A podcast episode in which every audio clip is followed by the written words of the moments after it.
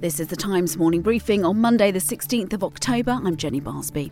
Joe Biden has said it would be a mistake for Israel to occupy Gaza again, but it is necessary to remove extremists.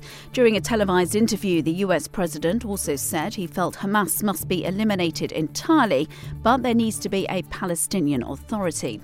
The US Secretary of State Antony Blinken, who's been visiting countries in the area, including Qatar, the UAE, and Saudi Arabia, says civilians in Gaza must be protected protected as far as possible.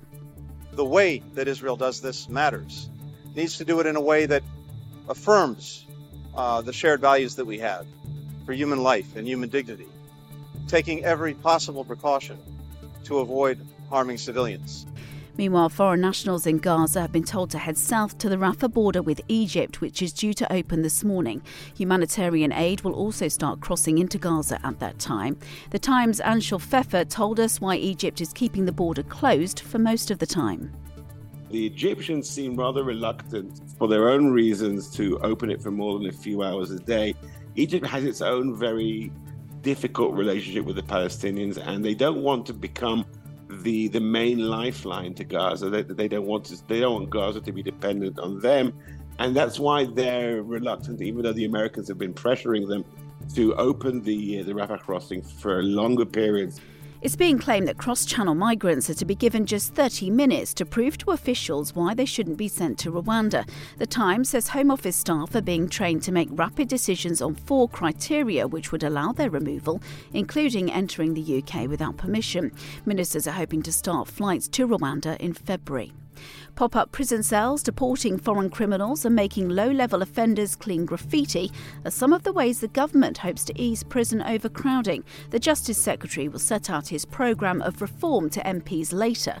There were fewer than 600 spaces left in the prison estate in England and Wales. Poland is on the brink of a political earthquake after exit polls put opposition and left wing parties on track for victory over the country's nationalist and populist government.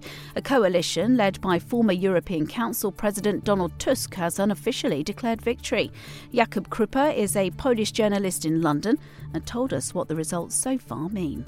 What they seem to suggest is that the opposition will be able to claim power after eight years of law and justice being in government. Now, that's obviously going to be a massive change if confirmed in the actual results of the vote. Um, law and justice, famous obviously for Eurosceptic uh, politics, all of that now seems to be going away with the new coalition of pro European, very much liberal centre right um, parties taking over. And England head coach Steve Borthwick's hit out at their critics after qualifying for the Rugby World Cup semi finals. They beat Fiji 30 points to 24 on a weekend of close quarter-finals, which saw all other Northern Hemisphere sides eliminated.